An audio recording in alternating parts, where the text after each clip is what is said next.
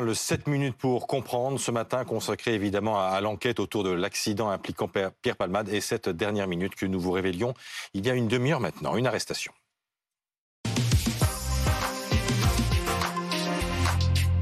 Mélanie Bertrand euh, du service police-justice de BFM TV est avec nous. Euh, effectivement, il y a une demi-heure, BFM TV vous a révélé qu'un homme se présentant comme un des passagers de Pierre Palmade est en garde à vue depuis cette nuit. Effectivement, il est actuellement entendu par euh, les gendarmes de la brigade de recherche euh, de Montdidier, c'est dans la Somme, pas tout à fait en Seine-et-Marne, un homme qu'on nous présente comme ayant 47 euh, ans et qui serait alcoolisé, qui se serait présenté. On ne sait pas s'il a été interpellé ou s'il s'est rendu. En tout cas, il se présente comme étant l'un des passagers dans le véhicule de Pierre Palmade au moment de l'accident. On sait que depuis vendredi soir, deux hommes sont activement recherchés par les enquêteurs, deux hommes décrits par des témoins confirmé par une vidéo comme étant euh, deux personnes présentes lors de la collision qui mm. ont pris la fuite.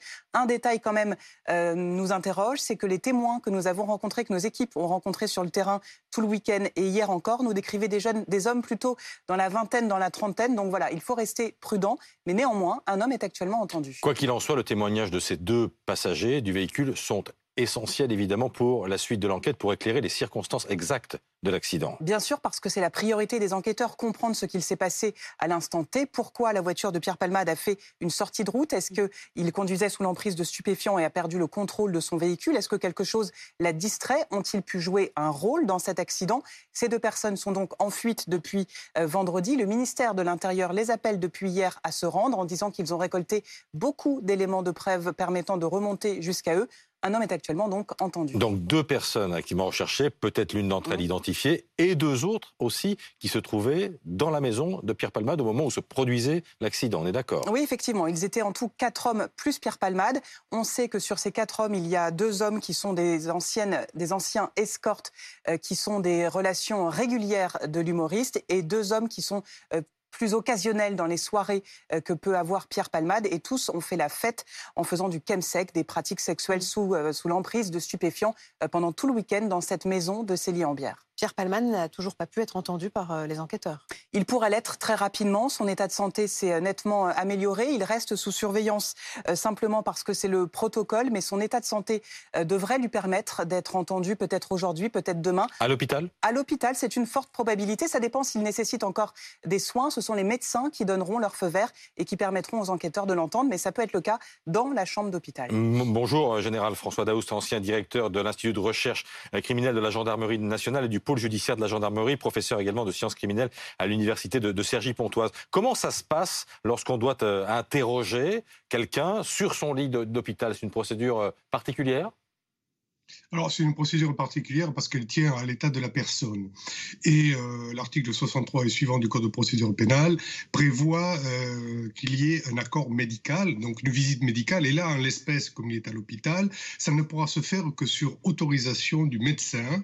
La compatibilité d'une mesure de garde à vue, même dans une chambre d'hôpital, avec l'état du malade, qui peut fatiguer rapidement, qui peut ne pas être suffisamment en état pour répondre et euh, aussi euh, subir l'ensemble des, des questions, etc. Il faut que ça soit fait de la façon la plus sereine possible pour euh, obtenir eh bien, des réponses qui soient cohérentes et non pas des réponses données par une fatigue liée à un état de santé défaillant. C'est-à-dire qu'à un moment, un médecin peut dire, au moment de l'interrogatoire, stop, tout à fait. À un moment, euh, si le médecin décrète que euh, l'état de santé n'est plus compatible, ne, ne, permet pas de supporter un ensemble, une assiduité, une concentration, euh, eh bien, la mesure de garde à vue peut être arrêtée et elle se reprendra plus tard.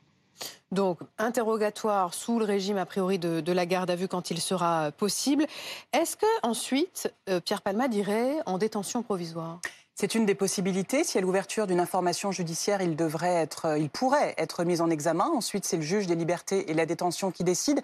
Oui, potentiellement détention provisoire. Ceci dit, on a interrogé hier deux avocats spécialisés dans les délits routiers qui me disaient qu'a priori, selon eux, on pourrait s'orienter on va rester prudent, mais davantage vers un contrôle judiciaire très strict, avec par exemple l'obligation de pointer euh, une fois tous les 15 jours euh, en montrant qu'on est clean, qu'on ne prend plus de produits stupéfiants. Pour eux, la détention provisoire semblerait euh, moins l'option privilégiée aujourd'hui. Général François Daoust, il n'échappera pas, Pierre Palmade, à un procès. Ça sera devant un tribunal correctionnel, une cour d'assises? Alors, en, l'état, pour l'instant, ce qui est prévu euh, par les textes et par la loi, c'est un tribunal correctionnel.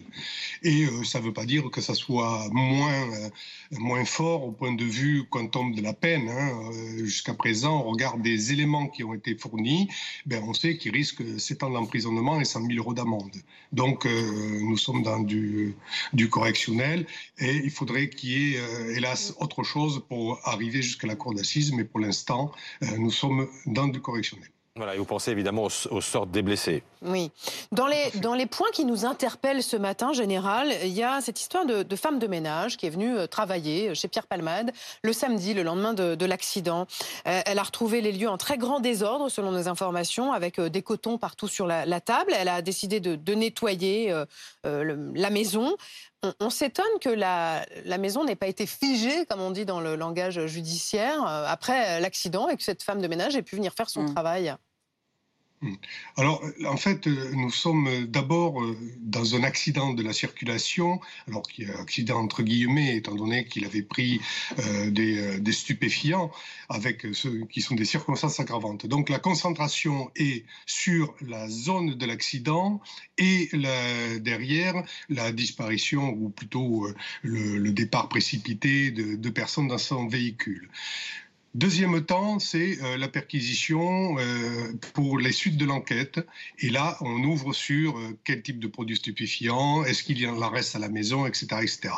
Entre-temps, eh bien, apparemment, quelqu'un est passé. C'était le deuxième temps de la manœuvre. Ce deuxième temps quelle est la temporalité entre les deux, voir euh, le fait que effectivement quelqu'un est passé à tout nettoyer. Est-ce que ça a été fait dans le cadre de son travail? Est-ce que ça a été fait pour faire disparaître des preuves, ce qui n'est pas pareil et qui est punissable également par la loi? Mmh. euh, là-dessus euh, L'enquête le montrera. Mélanie, est-ce que l'on a des nouvelles récentes des trois blessés? On sait que la jeune femme qui était à bord du véhicule a perdu son bébé et que son état restait euh, préoccupant. Quant au conducteur euh, d'une quarantaine d'années, il a été opéré euh, à plusieurs reprises selon ses proches, dont une fois au cœur, nous dit l'un des membres de sa famille. Et le petit garçon de 6 ans est toujours dans le coma aux dernières informations, selon les dernières informations que nous avons. Une question juridique un peu pointue. Cette maman a perdu son bébé, elle était à 7 mois de grossesse. Est-ce que l'homicide involontaire est reconnu pour le fœtus? Ça va être toute une question. Pour l'instant, le procureur a retenu cette qualification parce qu'il a ouvert l'enquête sur le spectre le plus large.